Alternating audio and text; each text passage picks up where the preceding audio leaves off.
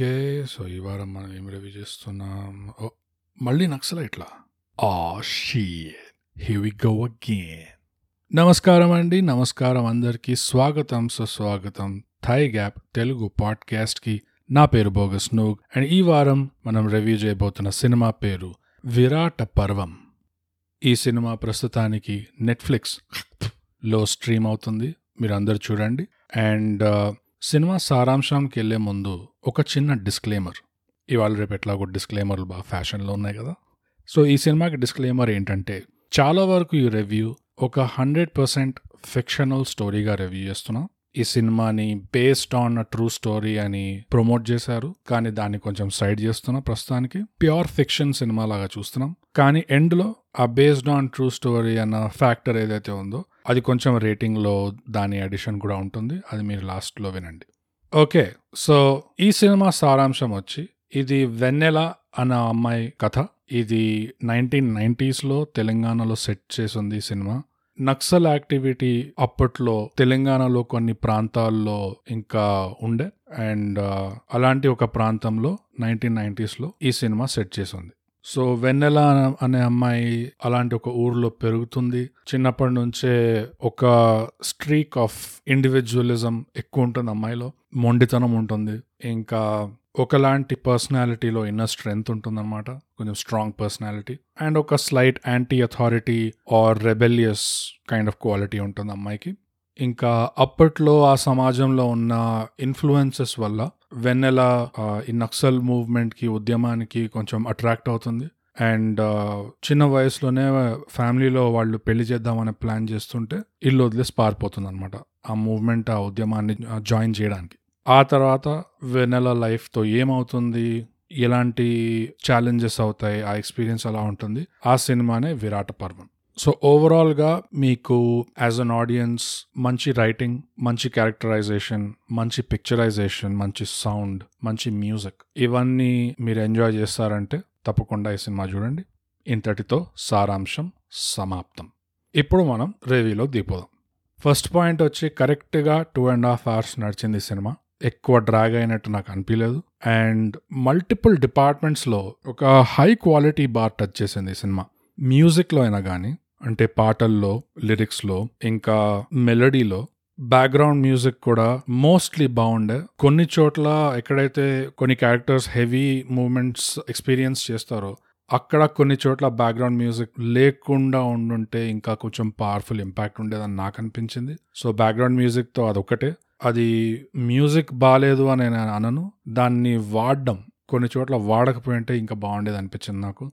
Writing overall ఒక high quality writing ఉండే ఈ సినిమాలో. జనరల్గా మనం చూసే సినిమాల కంటే ఇది ఇంకా కొంచెం లిటరేట్ అంటే లిటరసీ పర్సంటేజ్ ఎక్కువ ఉండి లేకపోతే ఎక్కువ ఎడ్యుకేటెడ్గా అనిపించింది మామూలు సినిమాలతో పోలిస్తే. అండ్ చాలా పోయటిక్ ఫ్రేజింగ్ ఉండే ఈ సినిమాలో. అండ్ నాకు చాలా వరకు అది భాష అర్థం కాకపోయినా స్టిల్ ఒక రిధమ్ అనేది ఒక ఫ్లో అనేది ఒక మీటర్ అనేది ఉంటుంది పోయట్రీలో.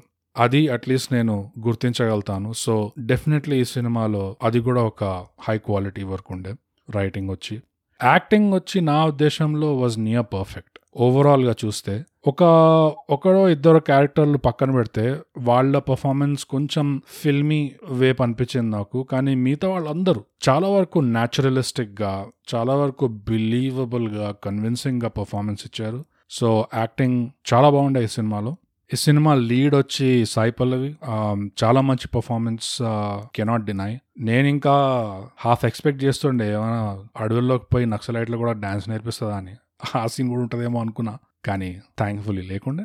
ఇంకా సపోర్టింగ్ రోల్లో వచ్చి రవణ. ఒక ఫియరీ రెవల్యూషనరీ లాగా ఒక ఉద్యమానికి లీడర్ లాగా కన్విన్సింగ్గా ఉండే యాక్చువల్గా పర్ఫార్మెన్స్ బాడీ లాంగ్వేజ్ ఇంకా ఆ క్యారెక్టర్కి తీసుకురావాల్సిన సీరియస్నెస్ అయినా కానీ ఒక సెన్స్ ఆఫ్ లీడర్షిప్ అయినా కానీ ఒక సెన్స్ ఆఫ్ ఇంటిమిడేషన్ కానీ అది చాలా కన్విన్సింగ్గా ఉండే ఆ పర్ఫార్మెన్స్. అండ్ వీళ్ళిద్దరు ఈ లీడ్ పేరుది పర్ఫార్మెన్స్ ఏదైతే ఉండే హైలీ ఇంప్రెసివ్ ఉండే ఈ సినిమాలో. ఇంకా వెన్నెల ఫాదర్గా చేసిన ఆయన కూడా టూ గుడ్ అతని పర్ఫార్మెన్స్. ఇంకా Rahul Ramakrishna once again as expected performance చాలా బాగుండే. ఆల్మోస్ట్ ప్రతి థైగ్యాప్ ట్యూస్డే ఒక ఎపిసోడ్ రిలీజ్ అవుతుంది అన్నట్టు ఎక్స్పెక్ట్ చేయొచ్చు. ఇంకా ఈ సినిమాలో ప్రియమణి కూడా ఉండే one of the naxalites Bharathakka అని అన్న రోల్లో. ప్రియమణి కొంచెం తనకు తనే ఒకలాంటి ఛాలెంజ్ లాగా తీసుకున్నట్టున్నారు. ఎంత డీగ్లామ్ అవ్వచ్చు అసలు? వాట్ ఈస్ ద లిమిట్ అనేది? అసలు ఆ లిమిట్ని పుష్ చేయడానికి ఎందుకంటే అసలు నందిత దాస్ ఒక సినిమాలో ఉంటూ నందిత దాస్ని అవుట్ డీగ్లామ్ చేయగలిగారు అంటే ఇట్స్ చెప్పుకోగలిగే అచీవ్మెంట్ అది అసలు. నాకు ఎట్లా అనిపిస్తుంది అంటే మేకప్ వాళ్ళు ఇట్లా వచ్చి పనిచేసేటప్పుడు ఓకే నాకు కొంచెం ఇసుక దేయండి అంట ఫస్ట్. వండర్ఫుల్ మ్యామ్ అసలు మీరు బౌండరీస్ పుష్ చేస్తున్నారు. ఓకే ఇప్పుడు నాకు కొంచెం బూడిద దేవండి అంటే ఆ మ్యామ్ అంటే లేదు, పట్టరండి ఏం పర్లేదు ఏం పర్లేదు పట్టరండి. ఓకే. అంత పూసుకున్న తర్వాత ఓకే ఇప్పుడు కిచెన్ ఎగ్జాస్ట్ ఫ్యాన్లకి ఇట్లా కొంచెం గ్రీజ్ అంటుకొని ఉంటుంది చూడండి అది పట్టరండి అని అయ్యో మ్యామ్ కానీ పట్టుకోరండి! మ్యామ్ అసలు మీరు కొత్త గ్రౌండ్ బ్రేక్ చేస్తున్నారు ఇప్పుడు అసలు. ఇది మామూలు విషయం కాదు అసలు గ్రౌండ్ బ్రేకింగ్ మ్యామ్ అంటే గ్రౌండ్ అంటే గుర్తుకొచ్చింది టార్ పట్టుకురండి కొంచెం అంటే. నిజంగా నందిత దాస్ కంటే డీగ్లామ్. ఇస్ ఇట్ పాసిబుల్ అనుకుంటారు. ఎస్ ఇట్ ఇస్ పాసిబుల్ కానీ నందితా దాస్ది కూడా గ్రేట్ కాస్టింగ్ అనిపించింది నాకు. చాలా రోజులైంది నందితా దాస్ని స్క్రీన్ మీద చూసి. అండ్ స్క్రీన్ మీద రాగానే ఎంత న్యాచురల్గా అనిపించింది of course of course Nandita Das ఉంది. ఎందుకంటే ఇలాంటి పర్ఫెక్ట్ కాస్టింగ్ ఎక్కడైనా ఉంటుందా? అసలు నందితా దాస్ ఎంత పర్ఫెక్ట్గా ఒక కామీ నక్సల్ వైబ్లో ఫిట్ అవుతుంది అంటే అసలు లైక్ అ గ్లవ్ చాలా మంది యాక్టర్స్ టైప్ కాస్ట్ అవ్వడానికి భయపడతారు. కానీ నాకు తెలిసి యాక్టింగ్లో కూడా టైప్ కాస్టింగ్లో కూడా ఒకలాంటి బెల్ ఉంటుంది. అండ్ నందితా దాస్ ఒక కామీ నక్సల్ వైబ్లాట్ కాస్ట్ అవ్వడం టైప్ కాస్ట్ అవ్వడం అనేది ఆ కర్వ్లో ఒక ఆ రైట్ ఎక్స్ట్రీమ్లోనే మ్యాప్ అవుతుంది అనమాట రైట్ ఎక్స్ట్రీమ్ అంటే the best kind the best extreme అందులో ఎంత ఐరనీ ఉంది చూడండి అసలు.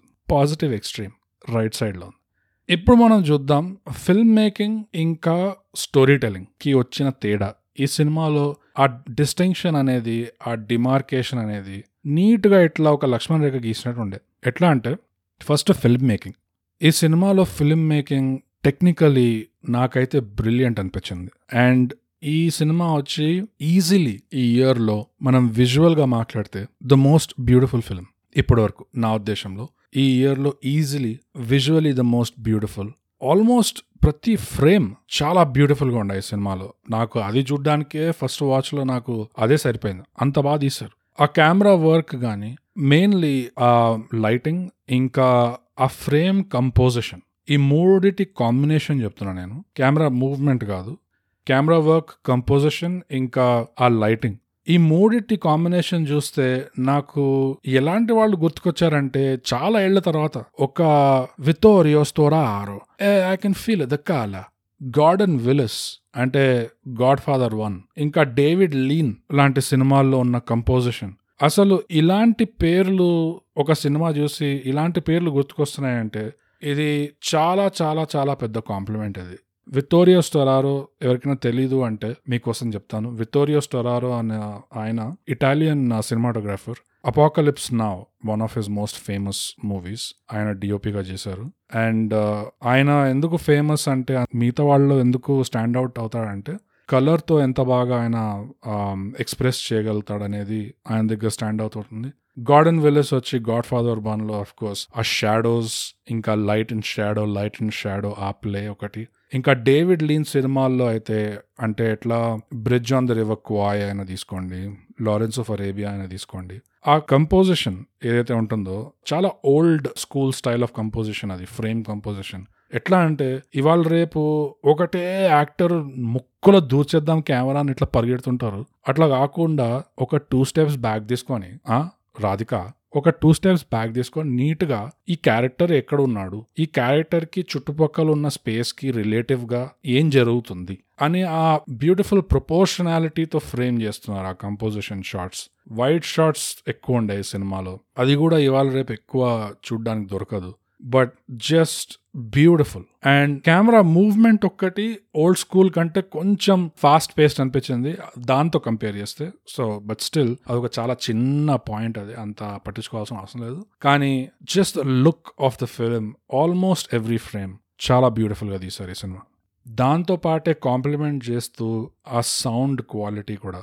మ్యూజిక్ అన్నాము సాంగ్స్ అన్నాము బ్యాక్గ్రౌండ్ మ్యూజిక్ అన్నాము. కానీ జస్ట్ సౌండ్ ఒక క్యారెక్టర్ ఇట్లా వర్షంలో కూర్చుంటూ ఇద్దరు క్యారెక్టర్లు మాట్లాడుతున్నారు అంటే వాళ్ళ డయలాగ్ ఇంకా బ్యాక్గ్రౌండ్లో ఉన్న వర్షం ఎంత క్లియర్గా ఎంత క్రిస్టల్గా మనకి ఎంతైతే వినిపించాలో అది ఆల్మోస్ట్ రియల్ లైఫ్లో మనకి ఆ మిక్స్ అనేది మన చెవులకు ఎట్లా వినిపిస్తుందో ఆల్మోస్ట్ అట్లానే తీసుకురావడం సో గుడ్ నిజంగా ద సౌండ్ వర్క్ ఈ మూవీలో ఇంకోటి టెక్నికల్ ఫిల్మ్ మేకింగ్ కొన్ని ఉదాహరణ ఇవ్వాలంటే ఉదాహరణ కోసం ఎక్కడైతే ఈ రవణ ఫస్ట్ ఇంట్రో అవుతాడో ఈ సినిమాలో ఎప్పుడైతే వెన్నెల చేతికి ఆ పుస్తకాలు తగులుతాయి ఫస్ట్ ఆఫ్ ఆల్ అండ్ చదవడం మొదలెడుతుంది. అండ్ చదువుతున్నప్పుడు ఆ ఆ నెరేషన్ స్టార్ట్ అవుతుంది బ్యాక్గ్రౌండ్లో. ఆ నెరేషన్ స్టార్ట్ అయినప్పుడు రవణ సీన్స్ కొన్ని చూపిస్తున్నారు. అంటే మొంటాజ్ సీక్వెన్స్ లాగా. ఆ సీక్వెన్స్లో ఫ్రేమ్ రేట్ మార్చేశారు. కొంచెం ఫ్రేమ్ రేట్ తగ్గించేసరికి అది ఒకలాంటి జర్కీ మోషన్ వచ్చింది సీన్ టు సీన్ దానివల్ల ఆ జర్కీ మూవ్మెంట్ వల్ల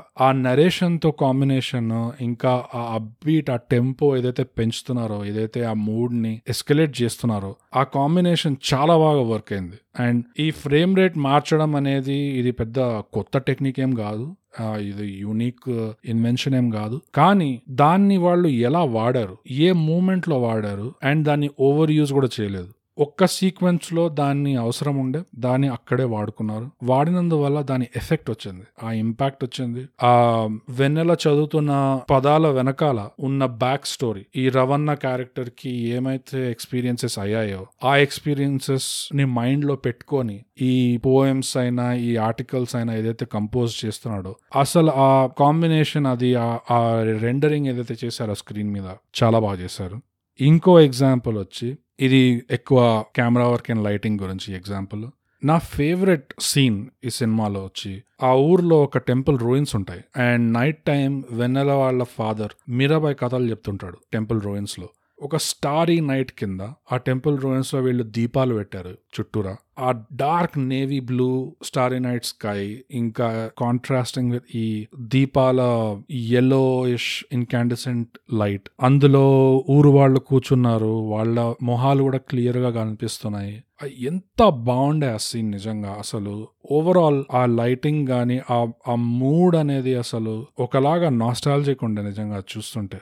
అండ్ ఇమీడియట్లీ ఆ సీన్ తర్వాత కూడా ఆ రూయిన్స్ బయటే వెన్నెల ఇంకా తన నాన్న కూర్చొని మాట్లాడుకుంటుంటారు. వెన్నెల అడుగుతుంటుంది మీరాబాయి ప్రేమ గురించి. ఆ సీన్ కూడా ఆ కంపోజిషన్ ఆ లైటింగ్ ఓ టూ గుడ్ ఆ సీక్వెన్స్ ఈ సినిమాలో నా ఫేవరెట్ ఉండే అఫ్ కోర్స్ ఇంకా చాలా ఉండే చూడదగ్గేటివి కానీ. అన్నిట్లో ఒకటి పిక్ చేయాలంటే డెఫినెట్గా ఇది నాకు. ఇంకా ఇంకోటి ఆనరబుల్ మెన్షన్ మళ్ళీ వెన్నెల ఇంకా వెన్నెల ఫాదర్ ఎప్పుడైతే వెన్నెల వాళ్ళ నాన్న ఇంకా రాహుల్ రామకృష్ణ బావ జీప్లో మళ్ళీ తను ఆటోలో పోతుంటే కలుసుకుంటారో మధ్యలో అప్పుడు నెక్స్ట్ సీన్ వెన్నెల ఇంకా తన నాన్న ఇట్లా పక్కన కూర్చొని మాట్లాడుకుంటుంటారు. బ్యాక్ డ్రాప్లో వాళ్ళ వెనకాల ఒక చిన్న నది ఉంటుంది ఒక తెల్ల గుడి ఉంటుంది. ఆ ఫ్రేమింగ్ ఎట్లయితే చేశారో వాళ్ళిద్దరిని ఆ తెల్ల గుడి ముందు ఇట్లా పొజిషన్ చేసి చుట్టుపక్కలంతా గ్రీనరీ ఉంది చెట్లు ఉన్నాయి సో వాళ్ళిద్దరిని స్పెసిఫిక్గా అక్కడ పొజిషన్ చేసినందువల్ల ఆ గుడి వల్ల వీళ్ళిద్దరు క్యారెక్టర్స్ ఎంత స్టాండ్ అవుట్ అయ్యారంటే విజువలీ ఫోటోగ్రాఫికలీ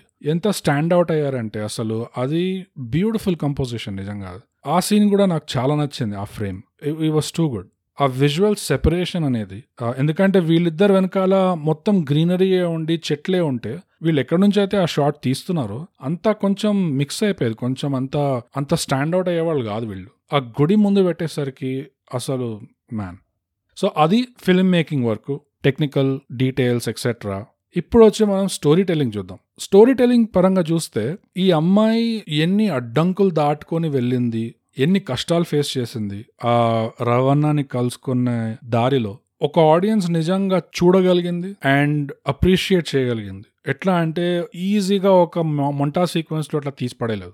అట్లా మొంటాజ్ లాగా తీసిపడేసి ఇంకా మీరు ఊహించుకోండి ఎంత కష్టపడి ఉంటుందో అని అట్లా అనకుండా నీట్గా చూపించారు. Step by step step by step ఈ స్పాట్ నుంచి ఆ స్పాట్కి వెళ్తుంది అక్కడేదో అవుతుంది మళ్ళీ అక్కడ నుంచి ఇంకో స్పాట్కి వెళ్తుంది అక్కడేదో అవుతుంది. ఆ రోడ్ టు రవాణా అనేది ఎంత ప్రాబ్లమాటిక్ ఉండే అంటే వెన్నెల కోసం. అది నీట్గా చూపించారు విత్ ఫుల్ డీటెయిల్ సో అది ఒక మంచి స్టోరీ టెలింగ్ ఎందుకంటే అది చూపించడం వల్ల తర్వాత జరిగే సంఘటనల ఇంపాక్ట్ ఒక ఆడియన్స్కి ఎంతైతే తగలాలో అంత తగులుతుంది ఇక్కడ అక్కడ. సో అదొక పాజిటివ్ కానీ ఈ స్టోరీ టెల్లింగ్ వీళ్ళు లీనియర్గా ఎందుకు వెళ్దాం అనుకున్నారనేది కొంచెం డౌట్ లీనియర్ అంటే పుట్టుకతో మొదలైంది చావుతో ఎండ్ అయింది. లైన్లో వెళ్తుంది. అఫ్ కోర్స్ ఇప్పుడు ఇది అంతా మనలో మన మాట ఇది. ఫిలిం మేకర్స్ వాళ్ళ పని చేసి వాళ్ళు వెళ్ళిపోయారు. అలా మంచి పని చేశారు వాళ్ళు. సో వాళ్ళకి కాదు చెప్పేది. ఇది మనలో మనం సినిమాలు చూస్తాం అప్రిషియేట్ చేస్తాం. దాని గురించి ఓ కాసేపు మాట్లాడుకుంటాం అట్లా. సో మనలో మనం ముచ్చట ఏంటంటే ఇది లీనియర్గా పెట్టడం వల్ల స్టోరీ టెలింగ్ కొంచెం దెబ్బతినిందా? నా థియరీలో ఎక్కడ దెబ్బతినిందంటే మెయిన్గా ఆ ఎండింగ్లో. మీరు ఒకసారి ఆడియన్స్ తరపు నుంచి ఆలోచించండి. ఆడియన్స్ అంటే మీరే కాదు మీలాగా నాలాగా చాలామంది. Different different age groups different different cultural background అని అనుకోండి లేకపోతే ఎకనామిక్ బ్యాక్గ్రౌండ్ అనుకోండి ఏదో ఒకటి. కానీ రకరకాల మంది ఈ సినిమా ఎండింగ్ చూసినప్పుడు దాని ఇంపాక్ట్ ఎలా ఉంటుంది? నా థియరీ ఏంటంటే కొంచెం సింపుల్ చేసుకోవడానికి మనం ఆలోచిస్తే ఈ సినిమా చూడడానికి వెళ్ళిన వాళ్ళు లేకపోతే ఈ సినిమా చూసేవాళ్ళు ఓటీటీలో కానీ రెండు రకాలుగా ఉండొచ్చు. ఒక రకం ఏంటంటే ఎవరికైతే ఈ సినిమా బ్యాక్ స్టోరీ గురించి కొంచెం ఐడియా ఉందో ఇది ఏ స్టోరీ మీద బేస్డ్ ఉంది ఆ స్టోరీలో ఏం జరిగింది కొంచెం జనరల్గా ఐడియా ఉన్న వాళ్ళు వాళ్ళైనా చూస్తారు? లేదా మిగతా వాళ్ళు అసలు బ్యాక్ స్టోరీ గురించి ఐడియా లేదు. ఆ ఇదేదో కొత్త సినిమా వచ్చింది. ఇందులో సాయి పల్లవి ఉంది. ఇందులో రవాణా ఉన్నాడు. అండ్ వీళ్ళిద్దరికి వాళ్ళ వాళ్ళ ఫ్యాన్ ఫాలోయింగ్స్ ఉన్నాయి. సో దానివల్ల అసలు బ్యాక్ స్టోరీ గురించి ఐడియా లేకుండా జస్ట్ చూద్దాం ఒక కొత్త సినిమా వచ్చింది. పోస్టర్ ఇంట్రెస్టింగ్గా ఉంది. లేకపోతే ట్రైలర్ ఇంట్రెస్టింగ్గా ఉంది అని చూసిన వాళ్ళు ఉంటారు. నా థియరీ ఏంటంటే వెన్నెల క్యారెక్టర్ చావు చూపిస్తున్నారు అంటే దాని ఇంపాక్ట్ ఈ రెండు రకాల ఆడియన్స్కి ఫీల్ అవ్వాలి. ఒకరికే ఫీల్ అయితే సరిపోదు. అది ఒక చాలా పెద్ద రిస్క్ అది. ఓన్లీ బ్యాక్ స్టోరీ తెలిసిన వాళ్ళకే ఆ ఇంపాక్ట్ ఆ పంచ్ తగులుతుంది అంటే అది రిస్క్ అయిపోతుంది. ఎందుకంటే ఆ బ్యాక్ స్టోరీ తెలియని వాళ్ళు ఫుల్ రోజంతా బిజీగా పనిచేస్తూ ఇంకా రాత్రి ఇట్లా సాయంత్రం ఇంటికి వచ్చి అబ్బా కొంచెం టైం దొరికింది ఇప్పుడు ఏదో ఒకటి తినుకుంటూ చూద్దాం అనేసి టక్ అని ఓటీటీ ఇట్లా ఓపెన్ చేసి చూసేవాళ్ళు. వాళ్ళకి రీసెర్చ్ చేసేంత టైం లేదు. సో అలాంటి వాళ్ళు ఎంతమంది ఉంటారు అనేది మనం ప్రెడిక్ట్ చేయలేము. సో అలాంటి వాళ్ళకి ఆ స్టోరీ పంచ్ తగలదు అంటే అది ఒక పెద్ద రిస్క్. కానీ అలాంటి వాళ్ళకు కూడా ఆ స్టోరీ పంచ్ తగలాలి అంటే ఇప్పుడు బ్యాక్ స్టోరీ ఉన్న వాళ్ళు దీన్ని ఒక అలాంటి ట్రాజడీ లాగా చూస్తారు. అరే ఇది బేస్డ్ ఆన్ రియల్ స్టోరీ ఈ అమ్మాయి ఇట్లా చనిపోయింది. బ్యాక్ స్టోరీ తెలియని వాళ్ళకు కూడా ఆ ఇంపాక్ట్ ఆ పంచ్ తగలాలి అంటే స్టోరీ టెలింగ్లో ఇంకో లాంటి ట్రాజడీ లాగా కూడా కంబైన్ చేసి చూపించచ్చేమో అని నా ఉద్దేశం.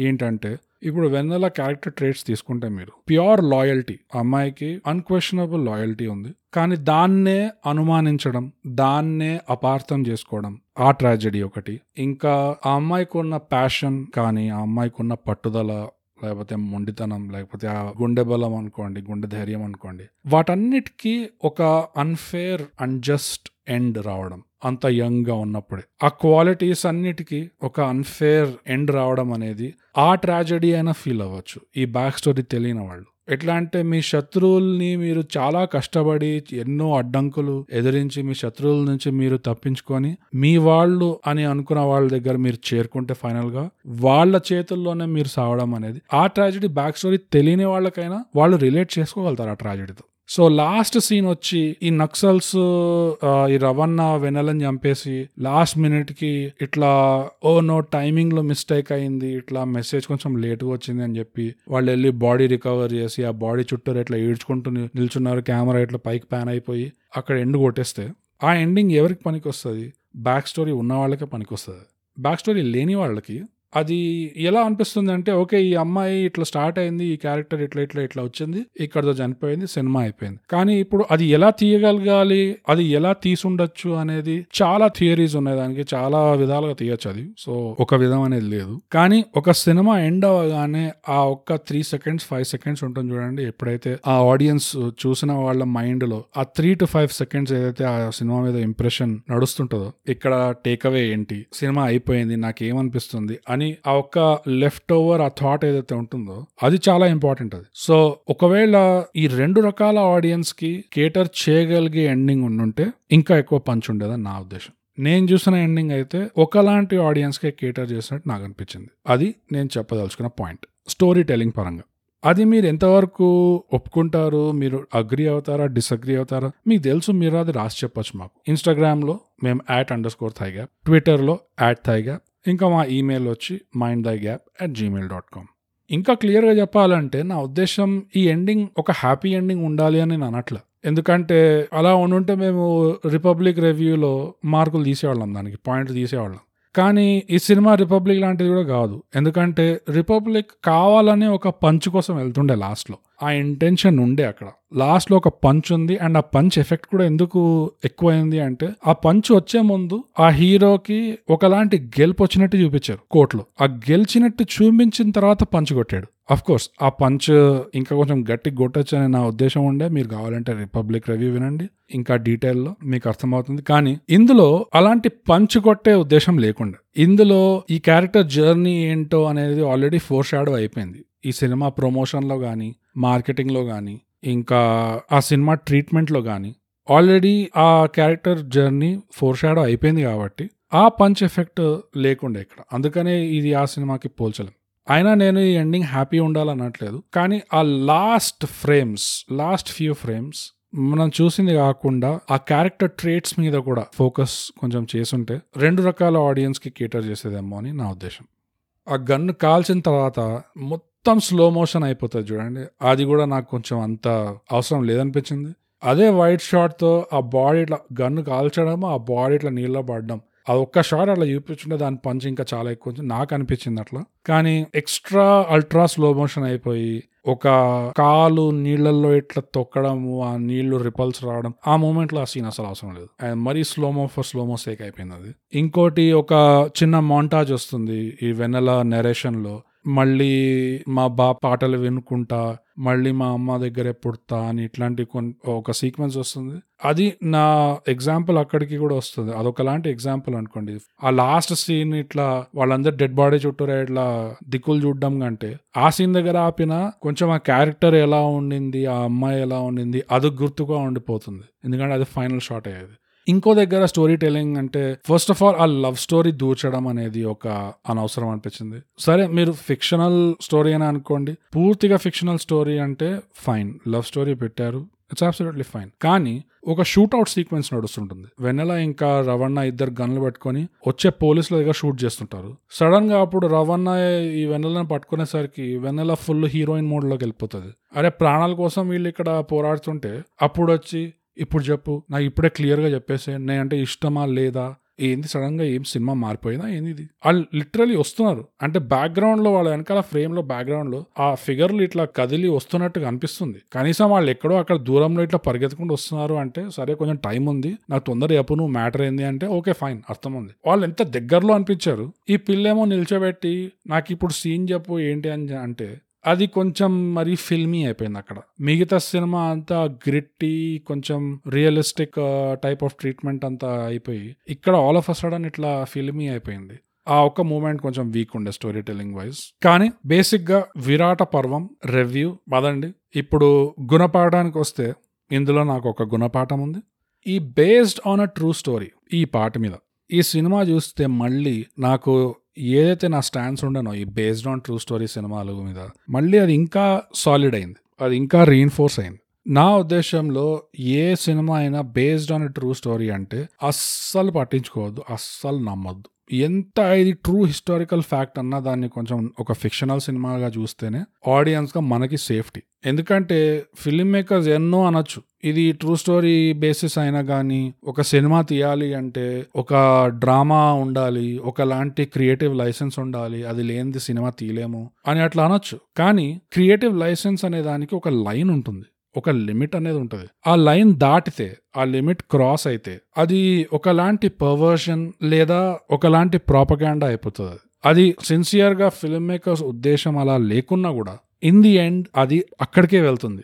ఒకలాంటి పర్వర్షన్ లేకపోతే ఒకలాంటి ప్రాపగాండా ఎందుకంటే ఇది ఏ ఇన్సిడెంట్ మీద యాక్చువల్గా అయితే బేస్డ్ ఉందో ఈ సినిమా రియాలిటీలో ఏం జరిగిందో నాకు తెలియదు నేను కొంచెం రీసెర్చ్ చేయడానికి ట్రై చేశాను క్లారిటీలో ఏమీ లేకుండే. నాకు రెండు వర్జన్లు కనబడ్డాయి కొంచెం చేస్తే రీసెర్చ్ ఒక వర్షన్లో ఏముందంటే ఈ అమ్మాయి ఆ రియల్ లైఫ్ అమ్మాయి ఒక ఇన్ఫార్మెంట్ అని సస్పెక్ట్ చేశారు కాబట్టే ఆ అమ్మాయిని టార్చర్ చేసి చంపారు ఆ నక్సల్ దళం. అది ఒక వర్షన్ ఇంకో వర్జన్ ఏంటంటే ఆ అమ్మాయిని ఎవరో గ్యాంగ్ రేప్ చేశారు. దాని తర్వాత చనిపోయిన తర్వాత దాన్ని ఒక ఇన్ఫార్మెంట్ని మేము ఇంటరాగేట్ చేసి చంపామన్న కవరప్ చేశారు. అది ఇంకో వర్జన్ వచ్చింది. ఈ రెండిట్లో ఏది నిజమో నాకు తెలియదు క్లారిటీగా ఎవరు అథారిటేటివ్గా ఇది నిజం అది అబద్ధం అని చెప్పడం కూడా నాకు కనబడలే.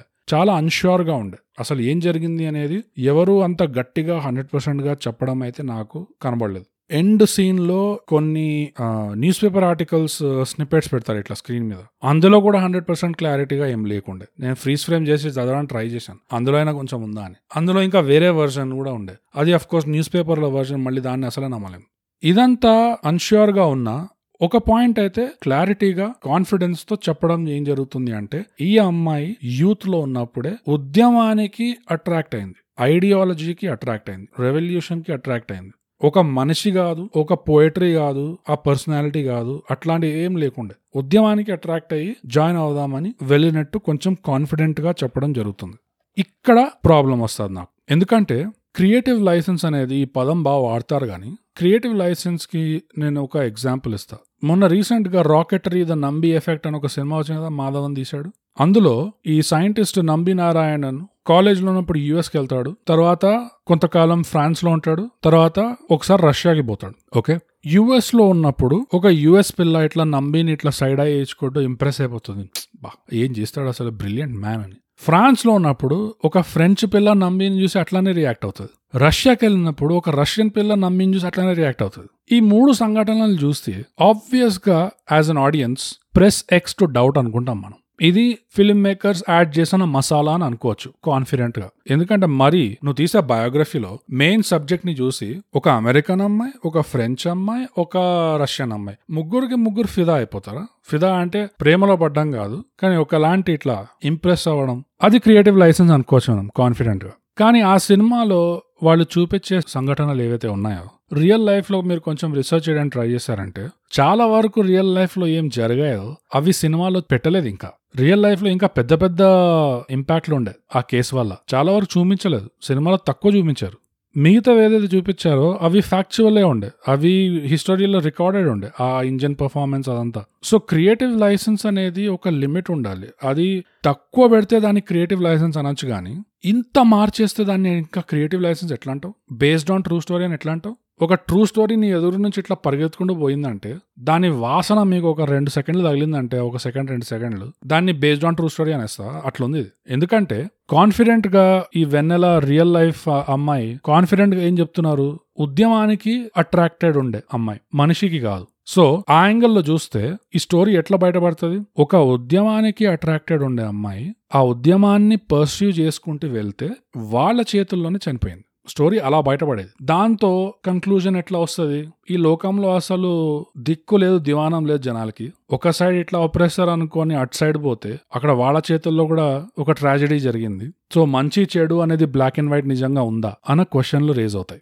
పోనీ అది పక్కన పెట్టండి. ఎందుకంటే నేను లైట్ వర్షనే చెప్పాను. హెవీ వర్జన్ ఏంటంటే ఉద్యమానికి అట్రాక్ట్ అయిన మనిషి ఉద్యమాన్ని పర్సూ చేసుకుంటూ వెళ్తే గ్యాంగ్ రేప్ చేసి చంపారు అంటే అది ఇంకో రేంజ్లో పోతుంది అది. ఒకవేళ అది రియాలిటీ అయి ఉంటే నాకు తెలియదు కానీ ఆ థియరీ కూడా ఉంది. పోనీ అది పక్కన పెట్టండి. ఒక మనిషికి అట్రాక్ట్ అయినట్టు చూపించి ఒక మనిషి రాతలు చదివి ఆ పర్సనాలిటీకి అట్రాక్ట్ అయ్యి ప్రేమలో పడి అలా ఆ మనిషిని కలవడానికి ఇన్ని కష్టాలు పడినట్టు చూపించి ఆ మనిషి కూడా బ్యాక్ స్టోరీ ఇట్లా పాజిటివ్గా పూర్తిగా పాజిటివ్గా చూపించి ఒక మంచివాడు అందరిని ఆదుకునేవాడు ఫ్లాస్ ఏమీ లేవు. రవణ ఒక ఫ్లా కూడా చూపించలేదు సో అలాంటి పోర్ట్రేలు ఇచ్చి రవణకి లాస్ట్లో రవణ చేతుల్లో వెన్నెలని చంపితే ఆడియన్స్ టేక్ ఏముంటుంది? అయ్యో ఇది పొరపాటున జరిగిన మిస్అండర్స్టాండింగ్ ఇది. బై మిస్టేక్ ఆ మెసేజ్ కన్వర్ట్లు ఉన్నారనేది నిజం కాదు అని ఏదైతే లాస్ట్లో వస్తుందో ఆ ఉత్తరం. అది ఒక రెండు నిమిషాలు ఐదు నిమిషాలు లేట్ రావడం వల్ల ఇంత ఘోరం జరిగిపోయింది పొరపాటు జరిగిపోయింది అనేది అనుకుంటారు జనాలు. ఎందుకు? రవాణాను ఆల్రెడీ ఎస్టాబ్లిష్ చేశారు. ఒక ఫ్లాలెస్ పర్ఫెక్ట్ రెవల్యూషనరీ లీడర్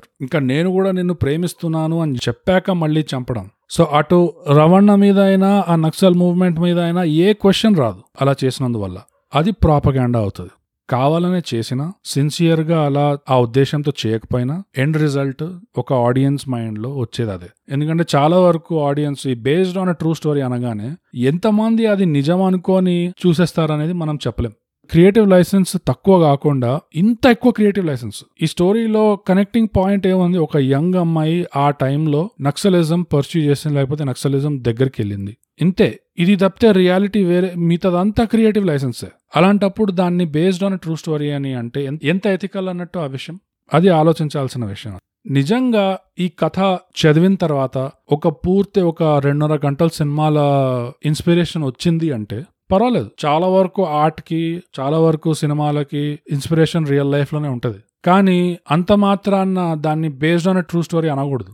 అనాల్సిన అవసరం ఏముంది అంతంత క్రియేటివ్ లిబర్టీ తీసుకుంటే ఒక లవ్ స్టోరీ పెట్టేసి ఉద్యమానికి ప్రేమలో పడకుండా ఒక మనిషి మనిషితో ప్రేమలో పడినట్టు చూపించి మళ్ళీ సినిమాలో ఎలా చూపించడం జరిగింది? ఆ మనిషి పక్కన ఉండాలని చెప్పేసి ఉద్యమం జాయిన్ అవుతుంది అన్నట్టు చూపించారు. చాలా చాలా చేంజెస్ ఉన్నాయి. క్రియేటివ్ లైసెన్స్ అనేది మామూలుగా లేదు. ఒక రేంజ్లో ఉంది. అలా అన్నప్పుడు బేస్డ్ ఆన్ ట్రూ స్టోరీ అని అనాల్సిన అవసరం ఏమొచ్చింది దాన్ని జస్ట్ ఒక ఫిక్షనల్ స్టోరీలా చూపించచ్చు కదా. కానీ బేస్డ్ ఆన్ ట్రూ స్టోరీ అంటే ఆ సినిమా గురించి చర్చ జరుగుతుంది రిలీజ్ అయ్యే ముందు. పది మంది మాట్లాడతారు. ఓహో ఇది అప్పుడు అయిందా? ఆ కాలంలో అయిందా? అని. అది పర్వర్జన్ కిందికి వస్తుంది అది నా ఉద్దేశంలో. దానికోసం బేస్డ్ ఆన్ ట్రూ స్టోరీ అని వాడుకుంటే ఆ టాక్ కోసం అది ఎథికల్ కాదనిపిస్తుంది. ఆర్ ఎథికలా కాదా అనేది మేబీ ఒక క్వశ్చన్ రేజ్ అవుతుంది అది. మీకేమనిపిస్తుంది మాకు రాసి చెప్పండి ఆబ్వియస్లీ సో ఇంతటితో గుణపాఠం అయిపోయింది. ఈ సినిమా రేటింగ్ ఇప్పుడు వచ్చి నేను రెండు విధాలు చెప్తా. ఆనెస్ట్గా చెప్పాలి కాబట్టి based on a true story అన్న ట్యాగ్ లేకపోయింటే నా ఉద్దేశంలో ఈ సినిమా ప్యూర్లీ టెక్నికల్ ఆస్పెక్ట్స్ చూసుకొని ఒక కంప్లీట్లీ ఫిక్షనల్ సినిమా లాగా చూస్తే ఈజీగా ఒక eight and half to nine out of ten పోయేది. కానీ ఆ బేస్డ్ ఆన్ ట్రూ స్టోరీ పెట్టినందువల్ల నా ఫైనల్ రేటింగ్ ఈ సినిమాకి విరాట పర్వంకి ఏడు out of ten seven out of ten so మీకేమనిపించింది ఈ సినిమా చూసి? మీకేమనిపించింది ఈ రివ్యూ విని? మీరు ఎక్కడెక్కడ ఒప్పుకుంటారో ఎక్కడెక్కడ ఒప్పుకోరు? మాకు తప్పకుండా రాసి చెప్పండి. ట్విట్టర్లో యాట్ థై గ్యాప్ ఇన్స్టాగ్రామ్లో at underscore thigh gap ఇంకా మా ఈమెయిల్ వచ్చి mind the gap at Gmail dot com ఇంతటితో మనం ప్రతిసారి చెప్పుకున్న విషయం ఏంటంటే the gap Telugu podcast subscribe and share